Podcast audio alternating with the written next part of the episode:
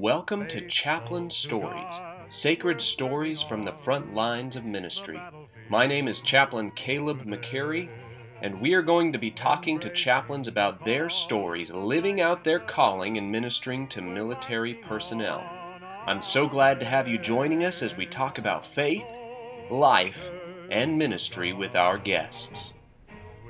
Welcome to Chaplain Stories. I am Chaplain McCary, and I have a very special guest with us here today, Chaplain Colonel Timothy Mallard.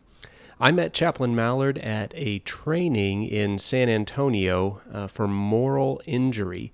It's a training for uh, chaplains and unit ministry teams, and uh, we actually had chaplains uh, and enlisted folks from the Army, from the Air Force, and from the Navy uh, all attending this training. And Chaplain Mallard was one of the trainers, the subject matter experts who came in.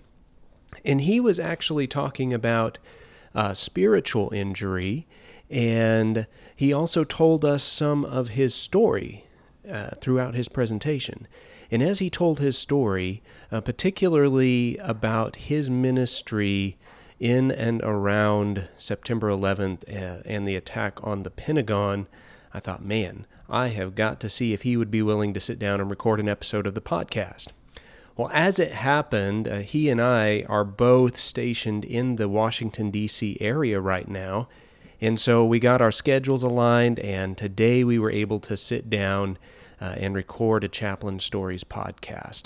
Now, Chaplain Mallard has done some writing, so if you'd like to check out some of his writing, you can find it at providencemag.com. Uh, just search for Timothy Mallard, and his articles will come up. Uh, he has a PhD um, from the University of Wales Trinity St. David in Christian ethics. So, Chaplain Mallard uh, knows what he's talking about. He's very passionate, and he has a deep well of experience to draw from as a chaplain, uh, going all the way back to the Persian Gulf War in the early 90s. So I hope you enjoy this episode of the podcast. My name is uh, Timothy S. Mallard, and I'm a chaplain and colonel in the United States Army, and I'm the director of recruiting and endorser relations um, in the Office of the Chief of Chaplains, as well as facilitating the branch's uh, ethics community of practice. All right. So the the first question I have, kind of a follow on to that. So um, some of the folks who listen to our podcast, they're uh, they're from a civilian standpoint, and uh, they might be asking, okay, so what is this endorser thing, and, and why is that important uh, for a chaplain? Well, it's it's absolutely uh, vital to a chaplain not only to enter the army but to stay in the army, um, and our endorsing agents represent our churches, denominations, faith traditions around the country and they basically are the credentialing um, arm of those churches, denominations, or faith traditions, and certify a religious leader um, for uh, sending to the Army as a potential uh, chaplain, whether in the Guard, the Reserve, or the active component. So um, we have, uh, as of today, 192 endorsing agents around the country um, and I manage uh, our relationships for the branch with those endorsing agents um, and help them help answer questions that they might have and maintain relationships with their faith traditions uh, because they are basically our, our, our sending agencies for our chaplains. So essentially, without endorsers, we don't have chaplains. That's absolutely correct. Um, the uh, the the the role of an endorsing agent is is critical because in the chaplain corps we sort of um, uh, casually say um, that uh, chaplains um, have um, uh, at least two bosses that they serve actually three. You know their uh, their commander uh, or commanding officer to whatever unit they're assigned their their technical supervisor so their supervisory chaplain but then also their endorsing agent. Um, they have to, chaplains have to maintain uh, standing with their endorsing agent and their denomination or faith tradition. Um, and we work for them as much as we work for our commanders or supervisory chaplains. All right. Well, very good. Now, um, You've been wearing the, the uniform for a little while. Right. Uh, this next week will be 30 years since I took my commission as a as a chaplain candidate. Oh wow, 30 years. I'm about 16 years, but not all as a chaplain. I had some enlisted time in there Sure. as well. Sure. Uh, so, what did you do uh, before coming into the into the chaplain corps? Well, um, I was uh, I, I took my commission, in, as I said, in, in the 15th of May, 1988. My father uh, was an Army chaplain, and he commissioned me, and um, he received my first salute, and that was that was uh, a special memory for me. But um, uh, I was a student in seminary at the time, and uh, while I continued uh, my my theological studies uh, as a chaplain candidate and then trained, I also pastored a small church in Indiana. Um, so I was a church pastor, and um, and then eventually um came on active duty. So, uh, so what happened in your life that that drew you to the chaplaincy? What what was your your calling there? Well, as I said, my father was an Army chaplain uh, and was a career active duty Army chaplain for 30 years.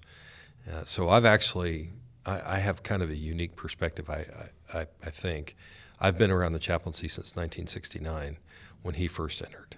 Um, and uh, I, I then, I sort of understand the chaplaincy as, uh, as a dependent, you know, the son of a chaplain, um, and, and the pressures on military families uh, in navigating those tensions, but then as a chaplain candidate, and then as a reserve chaplain, and then as an active duty chaplain. So I've, I've fulfilled all those, all those roles. Um, but in essence, uh, I, I never wanted to be a chaplain. I, I- I was I was a very deeply committed Christian in my faith, and in fact, my father uh, baptized me um, in an army chapel. Um, but I, I just had not sensed a call to the chaplaincy as a, as a young man. In fact, wanted to go to uh, either West Point or the Naval Academy and worked toward that goal all the way through high school. And then, uh, but at, at about the age of 17, I, I was very committed to my faith, and I really began to. Um, I, I was very involved in Protestant youth at the chapel and some other things, and I really began to to wrestle with the issue of whether I personally could um, conduct uh, com- combatant uh, warfare against another person.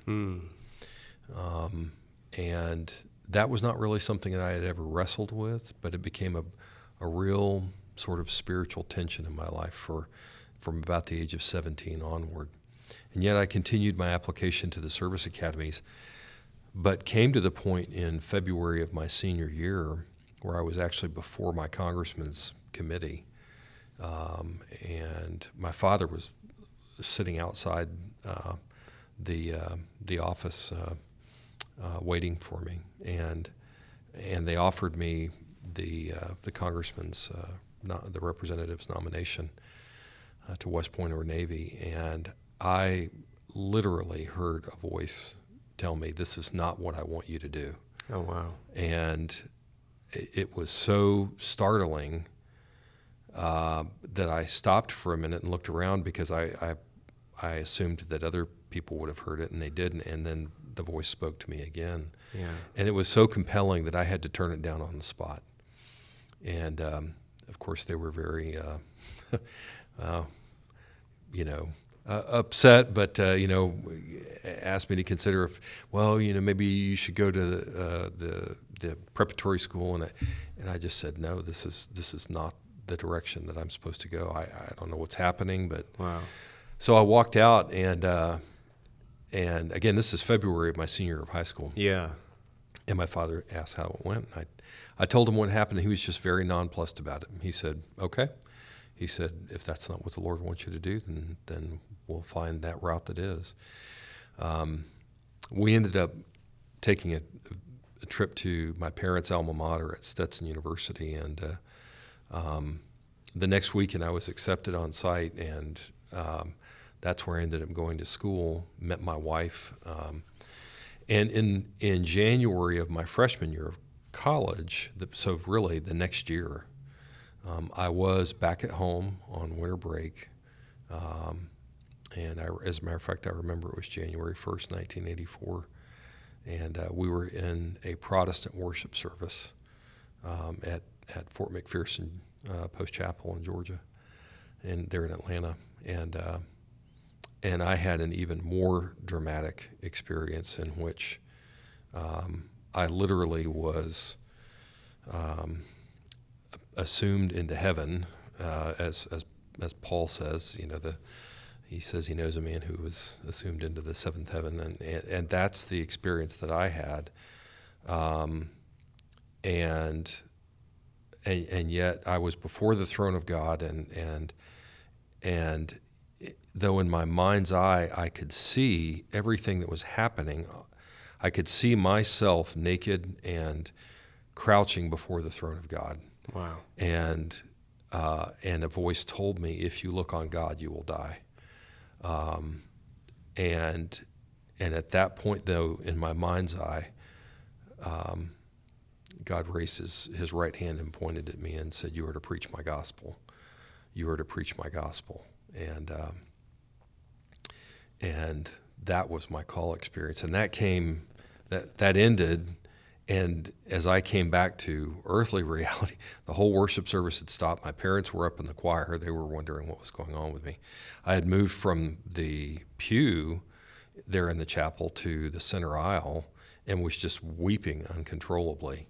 Um, my, my brother, uh, God bless him, thought, thought, you know, I was upset at him, or you know, there was some sort of tension that, that we had in our relationship. So he he kind of moved me out, and and again, I of the of the service, and my parents asked me afterwards what happened. I told told them, and again, my both of them, including my dad, were just like, okay, well then, the Lord's called you to the ministry, mm. and uh, then later still.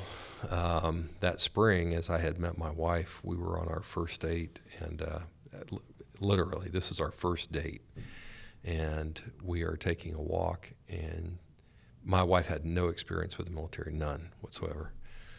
And uh, she she stopped and she held my arm and she said, I, I don't know what's happening here, but I am supposed to tell you, you cannot take another step until you know that you are supposed to be an Army chaplain.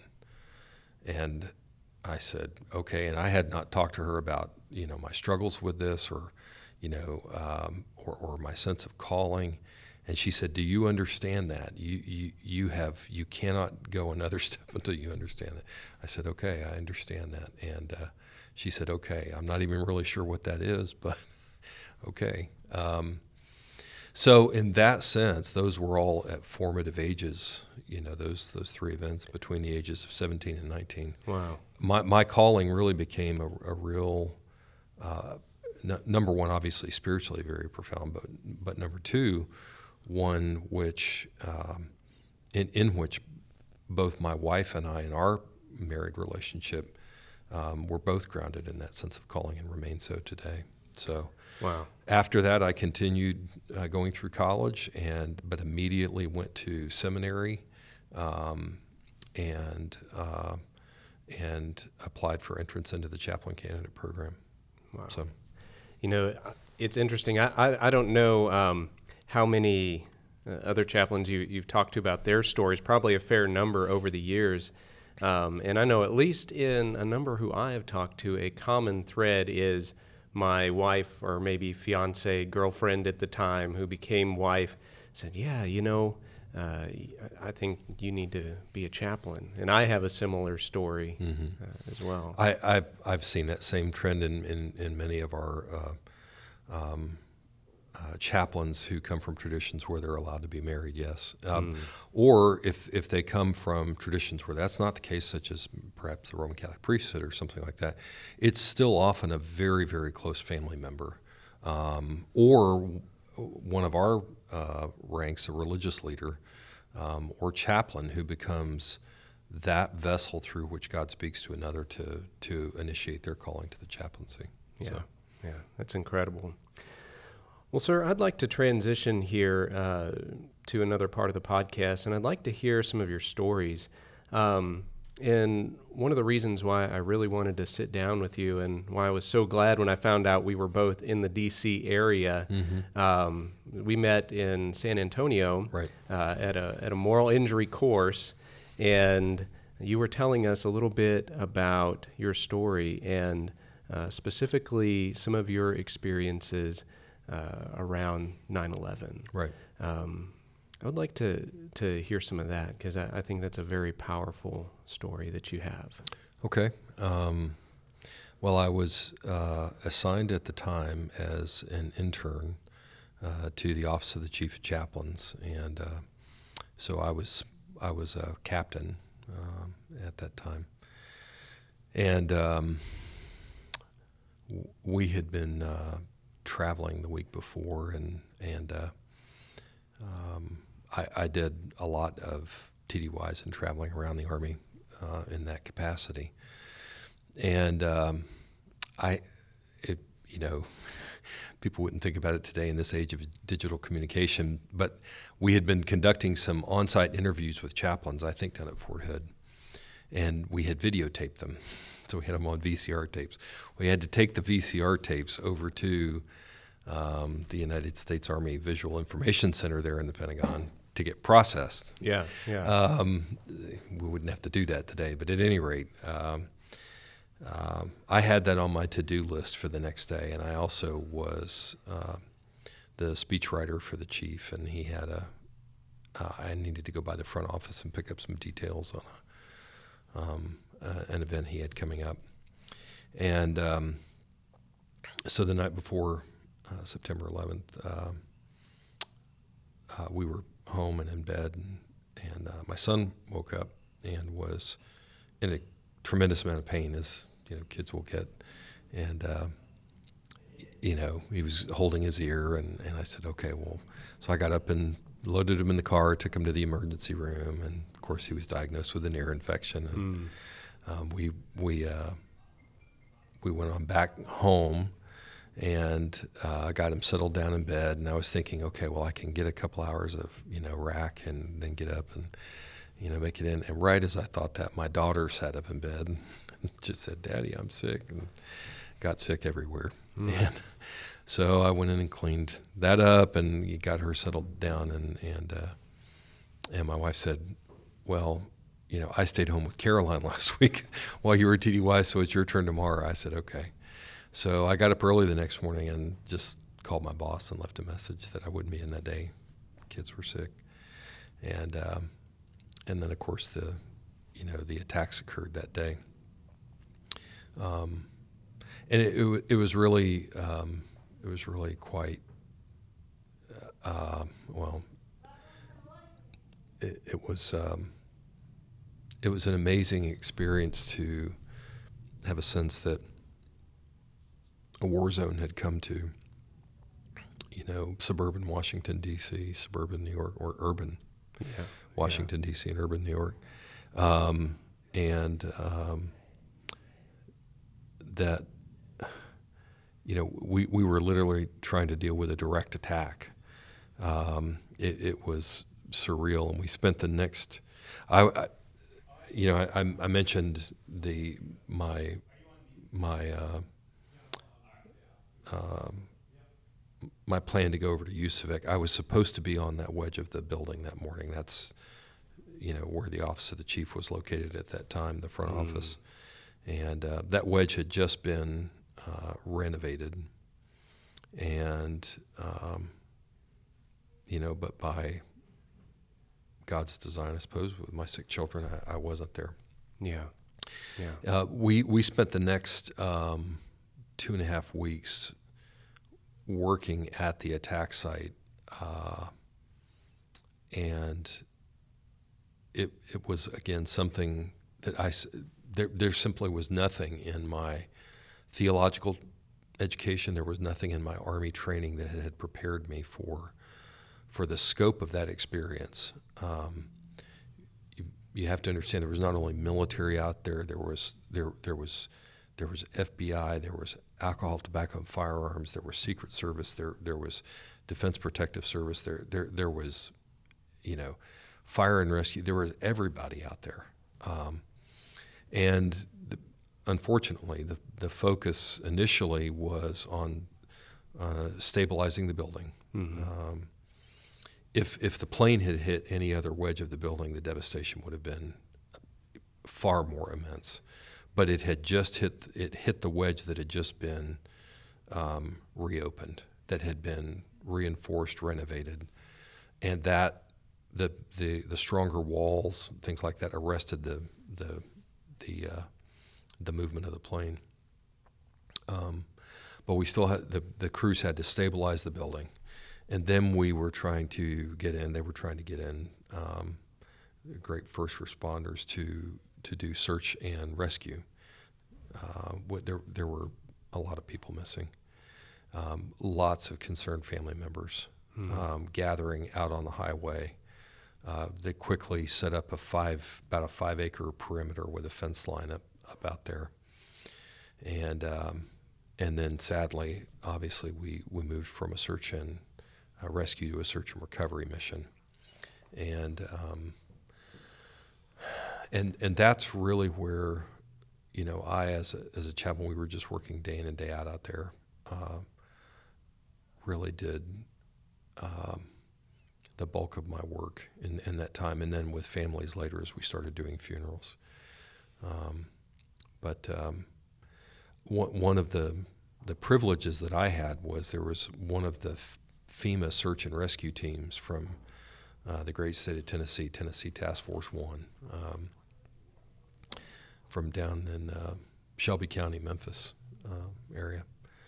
Um, they they uh, they had deployed up there, and th- these are teams with you know um, you know docs, nurses, psychiatrists, uh, structural engineers, dog handlers. They're, they're all kinds of folks trained to go in and work disaster scenes, and uh, and and they had asked, you know, hey, could we have a chaplain? so um, the senior chaplain there said, you have any ties to Tennessee? I said, well, yeah, my in-laws live here. Yeah, Okay, well, you yeah. go be their chaplain. Okay, so I did, and um, there there was a moment where the building had finally stabilized, and we were going to start really going in to recover remains, and and um, and uh, I, I got in early one morning and really hadn't processed everything that was happening to me, but um, one of the guys ran into the tent.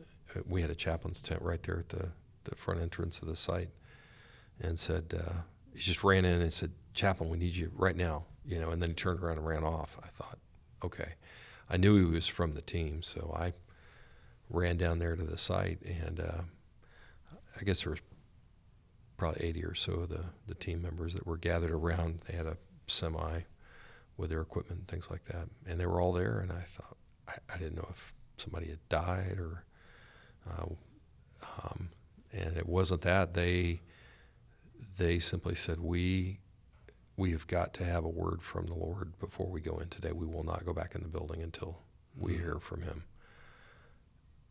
And they were looking at me, and I thought, holy cow. Uh, what do I do? You know, um, well, I had been through some training the year before in Europe on uh, critical incident stress debriefing, and I had this card, this plastic laminated card that they had given out at this training, and I had stuck it in my wallet, and I. I just reached for that card. Hmm. I, Yeah. I was so nervous, you know. You, you you sort of lose focus on your own training and things like that. And I, I walked through the, the, the steps of a CISD, and some people were talking, but you know, and sharing some. But I, you just get the sense sometimes that you're not connecting. Mm-hmm. You know that there's you're there's somehow there's something else that needs to come out. And uh, I said, I asked him, I said, you know, as as I finished that portion, I said, you know, would you all like me to read a word of uh, scripture and pray? And they said, yes, that's what we need. And I said, Mhm. okay. So I had my uh, my pocket Psalms, New Testament, and Proverbs there with me, and I pulled that out and I read the the twenty third Psalm, and the and the sun was coming up over the the other edge of the building, and and uh, and and right as I as I got to the, I, I guess I just had never really seen in that passage of Scripture the role of of movement or, or journey, how that is a theme. There, there's this physical journey that, that David is as as the sheep really is taking, you know. Um, and as I got to that point in the psalm where he says, Yea, though I walk through the valley of the shadow of death, I will fear no evil. I, I looked to my right and, and I looked at the gaping hole in the building and the up into the fuselage and and um, and I really just stumbled on those words and choked and mm. teared at myself mm. and and and I stopped mid psalm but then I thought no that's not the end that's not the end of the of the passage it's not the end of the journey and I turned back to the team and I said I will fear no evil, for thou art with me. Thy rod and thy staff they comfort me. And and and I went on, and then I gathered everybody in, and we we just linked arms and and prayed, and uh, and I remember one of the guys said, "Okay, chaps, that's what we needed, and uh, we're ready to go." And they they went in that day, and and we really started taking they really started taking the bodies out. Um, I went back to the tent. Of course, you know they had they had a lot of very technically precise jobs to do.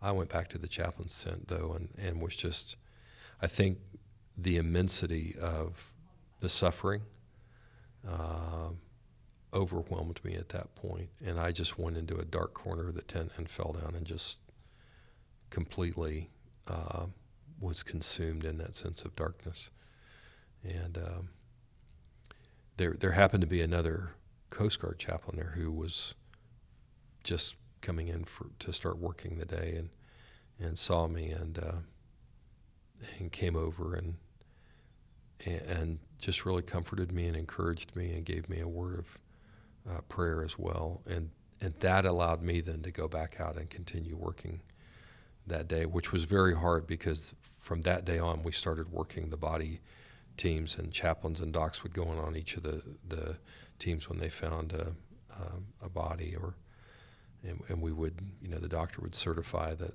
yes this person had died and the chaplain would pray for them but you had to actually look at the the remains of those mm. killed in that kind of mm. attack and it's those images that that just you know seared themselves into my memory and, and I still wrestle with today but that single day was probably the the toughest day that I've had in the chaplaincy.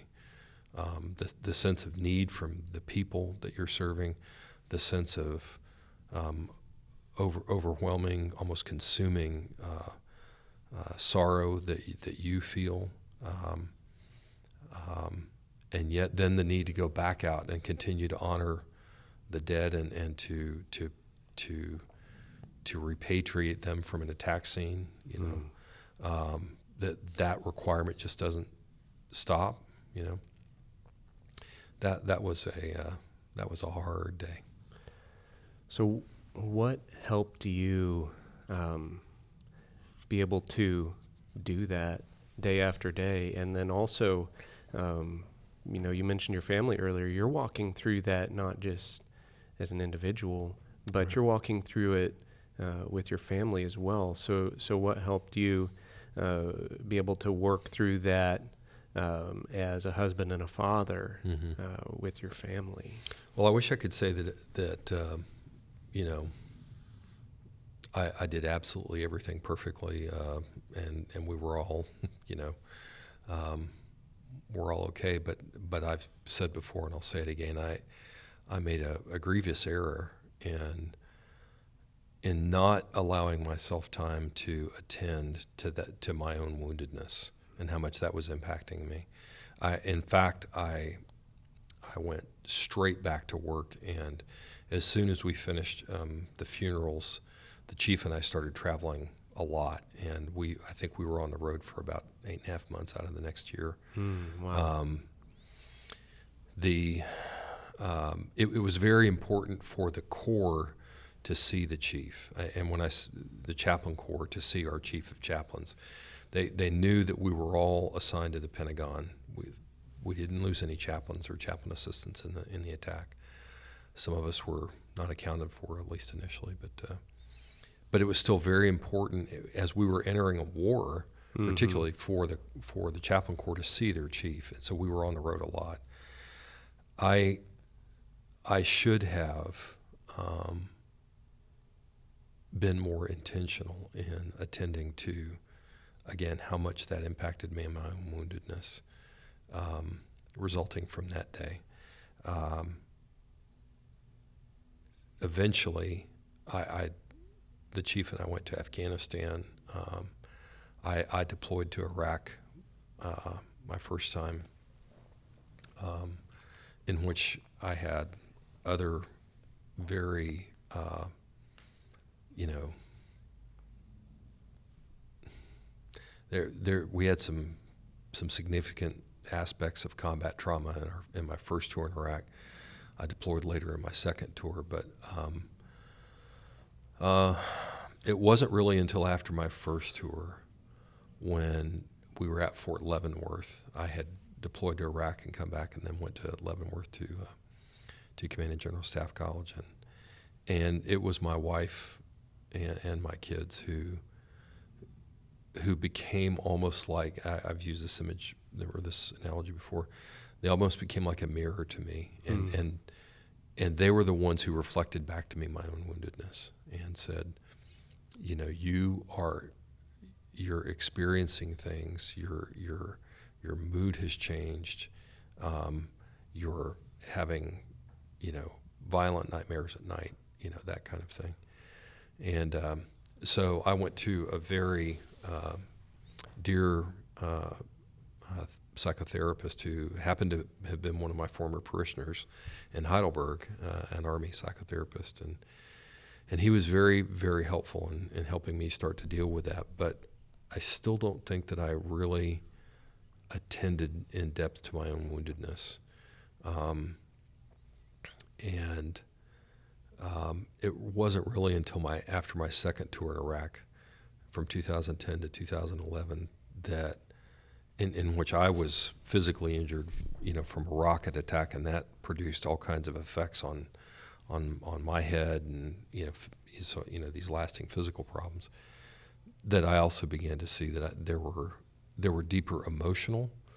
Uh, I, so I had mental cognitive uh, repercussions from the rocket, but I, I had really lasting emotional and spiritual injury um, that that went back uh, much much further than I th- I think I I understood, and it was again um, a very uh, faith filled uh, uh, therapist who helped me connect all of my accumulated woundedness back to that original event at the Pentagon, hmm. um, and to see to see my woundedness in a sort of cumulative effect.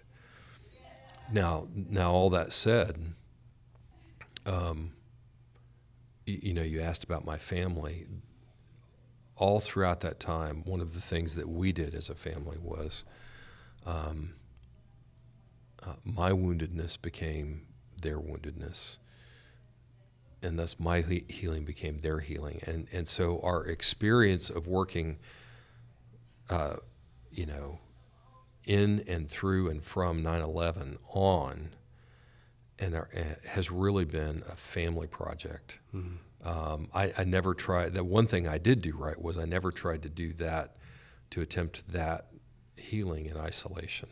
You know, um, and so there's a real sense now in which anything that I share or experience about uh, 9/11 and onward, Afghanistan, Iraq, and other uh, deployments is really a testimony to our, our, our family resilience. Mm-hmm. Um, but it has not been without cost for uh, enduring costs for for me, for my wife, for my children, for my father and mother before they died. Um, yeah, yeah. So no. Um, so you had 9/11. What mm-hmm. was the the time frame of your other deployments? So the chief and I went to Afghanistan in uh, the winter of 2001, right after we had first gone in, and then uh, I deployed to Iraq the first time in 2003, um, and then deployed back to Iraq in 2010, 2011. Um, and in between there, you know, we were doing, I was doing some training deployments to some other places. So, Mm. Yeah, so you were you, experienced um, 9/11, the the very early years in Afghanistan, mhm. and the very early years in And- Iraq. and before that, I had deployed uh, as a battalion chaplain to, to the um, end of Desert Storm in 1991 as well. So, Oh wow! um, yeah, that was that was as a reservist, but I, you know, um, Yeah. that was yeah, that was also a deployment as well. Well, you have mentioned um, throughout telling your story, you have used the word uh, wounded or, Mhm. or, or injured to, Right. de- to describe uh, the way you were feeling. Mm-hmm. Um, and one of the things that you've subsequently gone on to, to research and to study is uh, spiritual moral injury. Um, can you talk a little bit more about that and Sure. uh, and what that comes from and why that's important? Certainly. Um, writing and study for me became a, I think, a real mechanism for uh, healing. And uh, so, in the wake of uh, 9 11 and in, in between those subsequent deployments, I ended up um, going to CGSC, like I said. I, I I completed the War College, graduated from there, but I also completed my PhD in, in theological ethics. And I was really interested in um, the experience of Dietrich Bonhoeffer in World War II, particularly in his role as a theological leader. Um, you know, many people focus on Bonhoeffer's theology or his ecclesiology, which are all very appropriate, or his pub, his his role in leading the confessing church was very appropriate. But but I was interested in in the sort of toll on Bonhoeffer as a leader, and I ended up writing about that in my war college thesis and some other things. So at any rate, um, I I felt very much like I was uh, in in a similar circumstance Mm-hmm. that I was called to this project. You know, God had understood that this would always be a part of my call. You know, back when I was that that freshman in college, even if I couldn't see that then, and um, and and that's often I think the, the one of the burdens of call for for religious leaders is is dealing with the ever unfolding implications of our calling on us, on our families, on on our communities. Anyway, um, after I came back from my second tour in Iraq, and I had, as I said, been been injured in this under this this rocket, I, I really was experiencing a lot of physical symptoms, uh, massive, massive headaches, dizziness, disorientation, memory loss, the whole nine yards. Didn't understand at the time that I that I had uh, TBI. That was subsequently diagnosed. Um, but I was working with, uh, again, I was trying to talk with, and by this time I was trying to work with a, uh, a therapist initially who had no faith orientation, and, and you know, she she was she was very um, upfront about that, and uh, and and we gamely went through the process. But I I I just felt after about six months or so of that, I remember walking across the the uh, campus at uh, the Army War College. I just stopped and I just thought, there there's something that we're not reaching here, and it's that the root of my problem is not um, a moral problem, and she she was the one who had first introduced me to the term moral injury. Mm-hmm. It's a spiritual problem that that I'm I'm wounded in my soul, um, and that's when I really began to look at well, what is this term moral injury? What how is it defined? How is it how is it how is the term used? And and I really began to see uh, what I still contend are um, significant, um, frankly, deficiencies in, in, in the way the definition is framed and often in the way it's it's used. It's built on a theological verb of transgression, but there's no theological context to it. That implies perhaps a sense of moral agency on the part of the warrior, when in my case, I, I did, you know, I did nothing to make that rocket blow up over me. It just Right. did. You Right. Know? Um, or I did nothing to cause 9 11, I, but I was deeply impacted by it. I mean, so you get the idea. Um, that it's, it's very indiscriminately used and applied um, uh, these, these days. Um, and, and some other distinctions. I, I think the, the main disagreement that I had was with it. Um, there was this unwillingness in the definition because it's it's it, it arises from principally the clinical community in, in most healthcare settings. There's this unwillingness to address what's actually wounded, right? So in moral injury, one of the questions I always asked as I read about that definition, well, what's wounded? Well, um, i- in my pastoral role as a chaplain, I was able to say, well, it's the soul.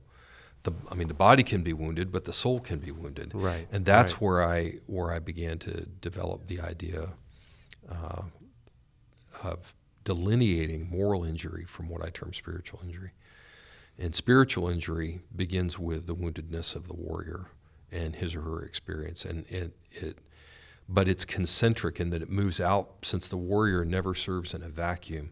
That woundedness moves out outward from the warrior to his or her unit, and then to the family, then to the community, then to the nation, and then even to the world, um, and ultimately, in an existential sense, in the warrior's relationship to God. Um, and um, I, I have wanted to make in delineating it's not that there's not moral injury the, the way that that that I, I have seen and worked with warriors who have experienced that. Um, the the way the definition is generally used albeit imprecisely often um, I've just wanted to create an understanding that there's um, a different um, and similar but distinct type of injury, understanding of injury, and, and categorize that as, as spiritual injury.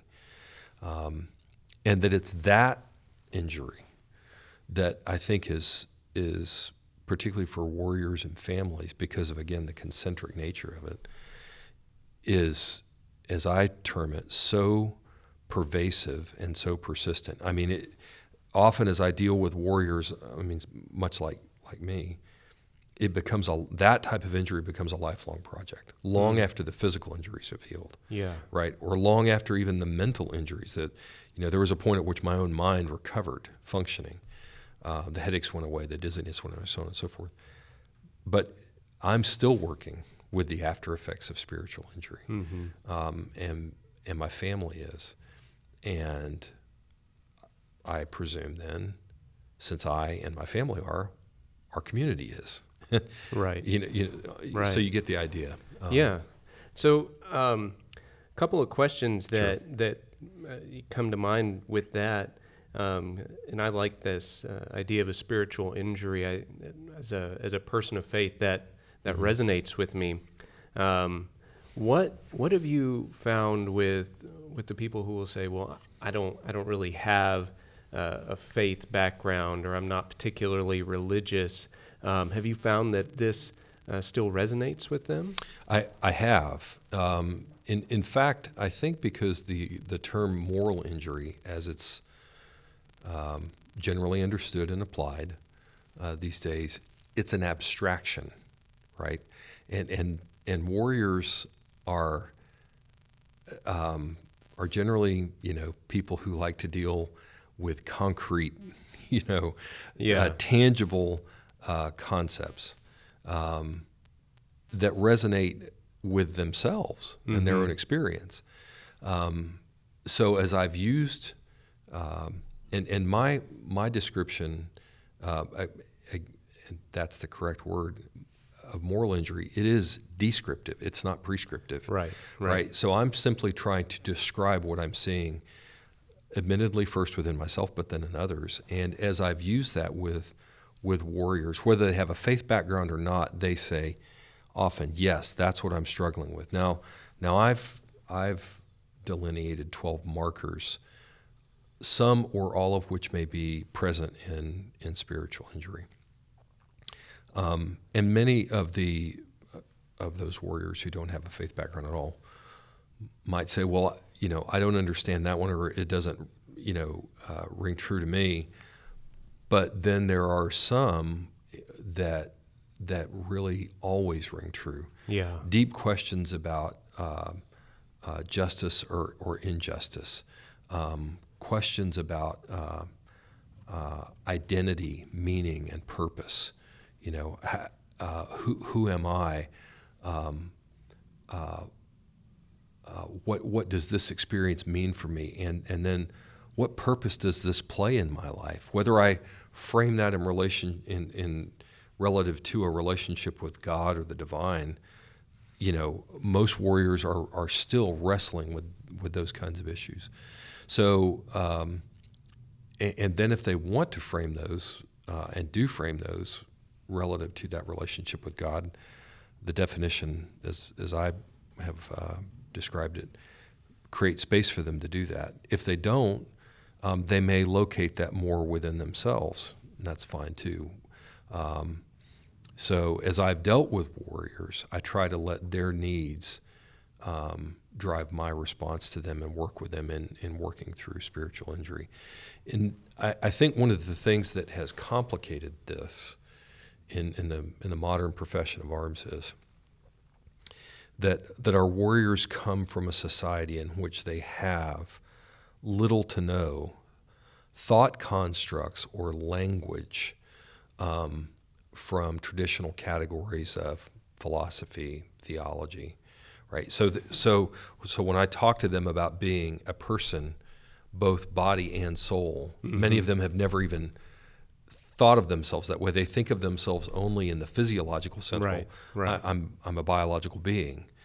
The, the idea that they might have a soul that is separate from the body and may, you know, uh, outlive the body. Right. The, those kinds of initial basic constructs uh, or concepts, um, I, I, may have to help them understand that. But when I do, even if I don't frame that or we don't frame that relative to a relationship to God or the divine, they seem to understand that. And then when we talk about that woundedness, of the soul, they seem to understand that. It's like the, the piece of the puzzle that's missing. Right. Every other options have been tried, other things have been addressed, other you know physical woundedness or, or mental woundedness has been addressed, but there's still something that doesn't exactly. feel right. Exactly. Yeah. Exactly. Well, I, uh, one more follow up question sure. um, related to that. Um, and uh, as I was thinking through this, so I, am doing CPE over at, at Walter mm-hmm. Reed, and, and one of the things that we regularly discuss over there in our visits with patients uh, you know, is the is the question of uh, of theodicy. You know, why right. does a good God uh, allow these things to happen? Mm-hmm. And it's a regular question that that of chaplains course. encounter and and clergy, caregivers.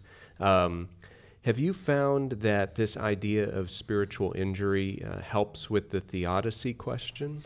I, I have quite a bit, and in fact, uh, to the point that many of the observations that that uh, that the warriors and families with whom I've worked in, in this in this vein, because of many of their experiences and dialoguing with me and sharing with me about this, working through their own woundedness, um, I developed a further concept um, that I'm writing about now. I'm so I'm writing a second article on moral injury, delineating moral and spiritual injury, um, and and the concept is redemptive suffering, and um, I, I, think one of the main things that uh, wounded warriors, uh, again, uh,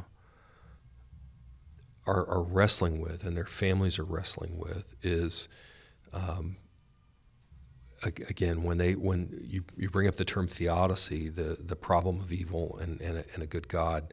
But i think what they're really wrestling with at the individual level is what does this suffering mean for me? You know, right, right? right. So is there and again you, you might categorize that as located within identity meaning and purpose you know.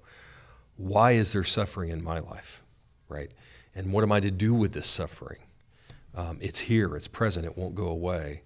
Uh, what do I do with this? Well, the idea that suffering can in fact be redemptive, that um, that God can use that in our lives um, to, in fact, uh, help us grow. Mm-hmm. That is completely uh, countercultural. Right. You, you know, our our and and but that's an insight I think that theology has to be able to offer to warriors and, and their families.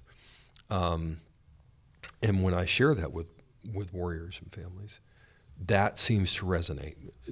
It because it, it gives space and permission for the idea that this suffering is not going to go anywhere in your life. It will remain. This will become a part of your identity, but it doesn't have to dominate your identity. Um, and in fact, it can be redeemed for life giving purposes for you and for others. It doesn't, it doesn't mitigate the original effects of the, of the combat trauma. Um, people may have died in, in traumatic events and, and experiences in combat. But again, it gives space or permission uh, in the warrior's life that that experience doesn't have to be paradigmatic. It, it, becomes a part of who they are, but doesn't dominate who they are, and they can actually grow from that. And the, and the two things, you know, again for for people of faith particularly, um, that I try to to point people to is that suffering in classical Christian theology always, always had at least two purposes throughout the history of, of, the, of the Christian faith, and I think also through through at least Judaism. I can't say that I'm, I'm not an expert in Islam, so I can't I can't speak to that, but uh, but I know at least in Judaism and Christianity, suffering has at least two purposes. Number one, um, to conform us more to the image of God, Mm-hmm. right? And number two, to prepare us for eternal life, in in and to to see beyond uh, human life as the totality of existence. That that even this is preparatory to us living in eternity. Th- those are powerful antidotes to suffering for, for many people I again I work with now. So It's interesting because it's, um, you know, you, you look historically and uh, it- it's it seems very much at odds with um, the cultural norm. Just that suffering Right. is something to be you. It, it it really has no purpose. You want to get through it and on and over with it as soon as possible. Um, and there's not really a framework there uh, And- for how to deal with suffering. Whereas uh, historically, maybe where suffering was just more part of life, and not as foreign of a concept as we wrongly make it out to be.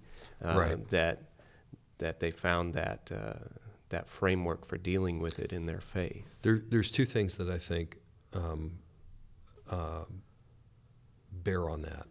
No, number one, uh, the, the cultural message that suffering is somehow to simply to be gotten past, as you, as you pointed out, and moved on. And you, the, the warrior and his or her family who are trapped in deep-seated moral and or spiritual injury simply stand up at some point and say, you know, I can't do that. That that's a lie. You Right. know, I, I I can't just you know push that to the side and, and keep moving on. You know, I, th- that this experience won't let me do that. The other thing that I think has been very very uh, uh, valuable ha- for for me has been in talking with this same idea or experience with people certainly outside of what we might call you know um, uh, you know, it used to be called the first world. I think that's a pejorative term. Um, uh, the, the developed countries of the West.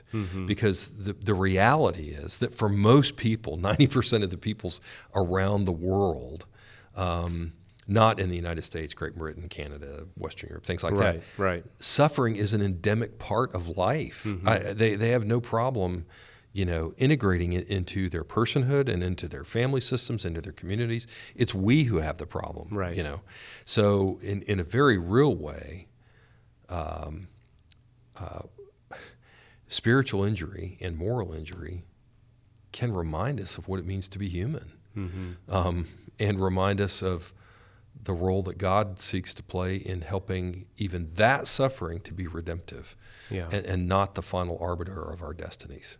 Yeah, it's it's very interesting. I, I've been reading a, a book by Stanley Hauerwas, Mhm, it, it, mhm. uh, God, Medicine, and Suffering, or I can't remember the exact title, but very much echoes a lot of those Mm-hmm. themes um, in the idea of.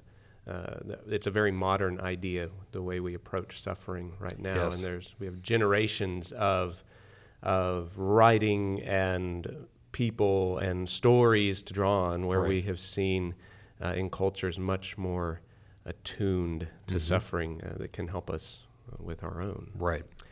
Um, well, I've just got a few wrap up questions here for you. you you've been a chaplain for a long time, worn the uniform for a long time. You've seen a lot of chaplains come and go, and there's always new chaplains coming in. What advice would you give? Uh, give to the new chaplains or the or the, the junior chaplain sitting across the table from you? Um, well, um, a, a couple of things I, I would say.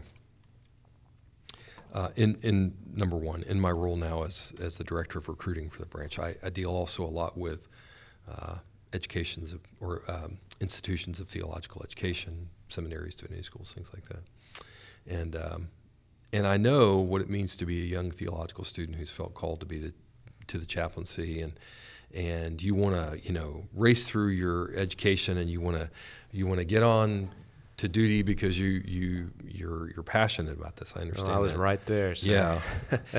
the one piece of, of advice I would give though is num- number one, don't ignore the criticality, the absolute criticality of congregational service Mm. and leadership because the the thing that working in or leading a congregation as a body of faith requires um, of you is to take what you've learned in seminary or divinity school and to really put that in practice in leading people as the people of God. And Yeah. that Yeah.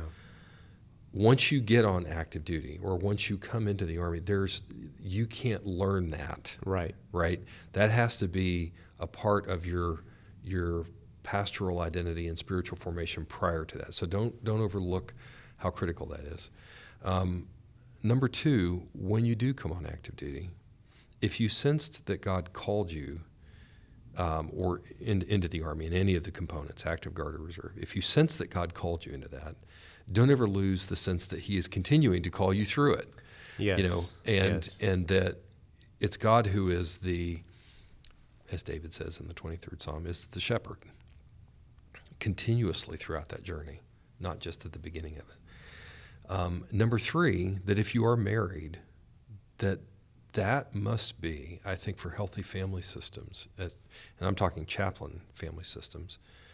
Um, that must be a shared sense of calling Yeah. um, where I've seen chaplain families really crumble and fail under the weight of this ministry is where um, there's been a, a, a bifurcation of um, uh, participating in this ministry. Well, that's, you know, dad's the chaplain. He plays, you know, soldier, puts on the uniform, but we're over here and we live, you know, we, we live a life apart from that. That's a very, very dangerous um, uh, trend uh, or, or possibility in, in, in, a, in a family, chaplain Yeah. family's life. So make that number three, I would say, make it a shared sense of calling. And, and then the fourth thing I would say is, and this is very, very passionate about this, is to, to those individual chaplains. Number four is keep learning, keep studying, keep reading. Um, there are so many new ideas that, that come forth and, and that can vastly enrich your ministry um, in the Army chaplaincy. Um, so, so always it can sound sort of trite, but but push yourself to be a lifelong learner and student, uh, and constantly studying, reading, and writing. Yeah. You know, Yeah. so I'll echo what uh, what you said. I, I kind of joked about it, but uh, I was the young uh, seminarian. Um, I was in the in the guard for uh, for a good number of years before coming on active duty. I was a chaplain candidate in seminary and um, in, in the Oklahoma Guard at the time, and, and they were getting ready to deploy. I was looking at my last semester of seminary, and I called up my endorser, uh, uh, Southern Baptist, called him up and said, hey, you know, can I just take summer classes, get this out of the way, uh, and and go with the go with the unit, go with the brigade uh, on this deployment? Uh, and said, absolutely not. You need to go work for two years um, by the time after you graduate seminary. Right. And I thought, oh man, what a bunch of party poopers, you know. Yeah. And uh, so I graduated seminary, and I went and was the senior pastor of a small local church in, in rural Kansas. Mm-hmm. And um, there was nothing that could have prepared me better Mm-hmm. for the chaplaincy Mm-hmm. than um, the ups and downs. And there were some pretty significant downs. Mm-hmm. Um, but there was nothing that prepared me better than walking through that. Mm-hmm. Um, for and then when I came and put on the uniform, I felt like I had I had something to draw on. And and that's an, another reason that that's important, not not to ignore in your in your development and your professional formation is when you do enter the army, whether again guard, reserve, or active component, from day one, your commanders and your people will expect you to be able to lead in that capacity. Right. Right. You know, so particularly if you're then assigned as a as a pastor of a chapel congregation, and I've had the honor to to, to pastor some significant ones Yeah. but you know we're used to quick transitions in the army and so there it's usually hi welcome we're glad you're you're our chaplain and pastor now you know Right, uh, get get busy leading us i mean they expect you from day one to be able to do that that's why i say there's just not time to replicate that formation experience once you're once you're on duty Yeah. Well, one final question for Yes. you, sir. Um, what do you see as some of the biggest challenges that are facing the chaplain corps in the future? Okay. I think one, and this arises uh, uh, partly from my role now uh, in the Office of the Chief of Chaplains, is um, one of the crises that we're facing in recruiting is that there pe- people are sort of perhaps aware that there are changing patterns of religious um, uh, practice in America at Right, the denominational level. What they may not see is how there's also concomitant or derivative effects in changing uh, patterns of religious leader preparation in America, right? So, so some seminaries or, or divinity schools are struggling to stay open. Some are bursting at the seams, but mo- more of their students are are only studying online, Right. right? But one trend that's fairly common across all denominations, and, and I've talked with, with, with, with the endorsing agents about this, is we have more people going to seminaries, divinity schools, things like that, to, to, to do basic master's degrees, but they're not, um, they have no intention of preparing for careers in ordained religious leadership. and that's what the chaplaincy needs. We, Right. we need credentialed religious leaders of these faith traditions. Um, that's a very, very troubling trend. Um, and and so I, I would just I, think that one of the things that people of faith in America need to do is to re-elevate the status of the religious leader in a community of faith um, to a, a position of um, esteem, worth, and value within their faith tradition. We, we have got to, in essence, I think in America, recapture a sense of the, of the criticality of the profession of religious leadership. That will, atten- that will help eventually with our own recruiting problems in, in the Army chaplaincy, but I, I think will have great effect across many denominations. The, the, so that's a trend, and I, I'm concerned about that. Um, I think another trend that I'm concerned about is um, a, a general lack of uh, appreciation uh, in, in our population, our populace, um, perhaps even understanding of how fundamental the free exercise of religious belief is Mm, yeah. to a healthy democratic polity Yeah. right? So, so let let's say that uh, somebody, an individual, says, you know what, I I grew up in church and uh, now I'm an adult. I'm out from under mom and dad. I, I I'm not going to go to church anymore. Okay, fine. No, I, I obviously as a pastoral leader, I would not want them to do that, but you know, it's their right as a citizen. Okay, Right. Right.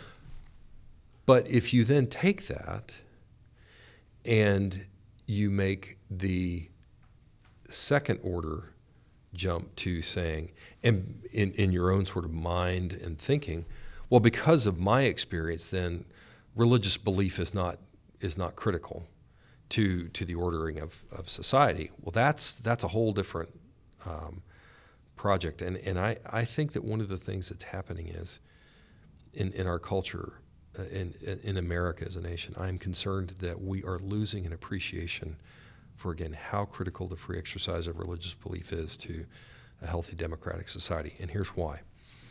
Um, it, I, I mentioned Bonhoeffer before. Mm-hmm. Um, theologians in, in crisis like Bonhoeffer, um, um, Tolkien, and and and uh, C.S. Lewis out of World War One, Yes. um, yes. Alexander Solzhenitsyn uh, out of out of uh, uh, his experience in the Soviet Union. Those people remind us that a democratic polity, a healthy one, is only as free as its people are in spirit, Mhm. right? So, so the free exercise of religious belief, we talk about that as as a First Amendment right, but that's sort of an outward expression of an inner freedom of spirit. Mhm. And, and, and I would say that, that Americans, I think, need to recapture a sense of just how important that is to a healthy uh, democratic society. It's interesting you bring that up because uh, I, I was just um, doing some of the writing that that you recommend uh, about John Leland, um, uh, an 18th century Baptist proponent of religious liberty, and it's very interesting going back and, and reading. Uh, some of these these Christian leaders who were proponents of religious liberty during the formative days of our republic, and that they were not just advocating for the religious liberty and the rights of conscience for themselves, um, but for other religious groups as well. Right. Um, specifically mention mentioning uh, Catholics, Jews, Muslims. Those were the the big ones uh, at the time, and that was incredibly countercultural. But Right. recognizing that that freedom, oh, and even mentioning people of no religious preference as well Right. but recognizing that their freedom, um, their religious freedom was the other's freedom, was the freedom of the country. Exactly. That's precisely right. And that that still remains, I think, one of the one of the the points of genius of the, of the American political uh, compact. Um, and by the way, as I deal with uh, religious leaders and and uh, chaplains from nations around the world, um, one of the things at which they still look at the United States with great appreciation and affection for, because we offer the space in our de- in our democracy for people to have that that um, that liberty of soul, really that liberty Yeah. of conscience. Yeah. So Well, sir, I, I really appreciate you taking the time to sit down and talk My with pleasure. me today. yeah, Um, it, it was just, I was so excited when a couple months ago in San Antonio, when uh, you were instructing part of the course there, and you said you were uh, stationed up here in this area, Right. and uh, I knew that, man, I gotta gotta try and schedule a time where we could sit down and and chat. And this has been uh, very informative, and I appreciate you uh, sharing your story and and you know some very tough memories uh, and things that you walked through. I appreciate your openness and willingness to do that. you're welcome, and it's been been my pleasure. Well, thank you, Chaplain Mallard. Uh, it was a great pleasure to get to sit down with you. Uh, I hope that all of you enjoyed this conversation with Chaplain Mallard. I know it was uh, just a very enjoyable time to get to sit down and to, to get to hear more of his, of his story. Got to hear a little bit of it at that training in San Antonio, but to get to spend over an hour with him, uh, hearing the ins and outs of it, as well as some more about his work on spiritual and moral injury. I hope that was as beneficial to you as it was for me. Well, I hope you enjoyed this episode of the podcast. If you did, could you share it with your family and friends on your social media venue of choice? You can find the podcast on SoundCloud, iTunes, or Google Play. And if you'd like to support the continued creation of the podcast, you can do so by searching for Chaplain Stories on Patreon. Thank you very much, and I'll see you next time for another Chaplain Story.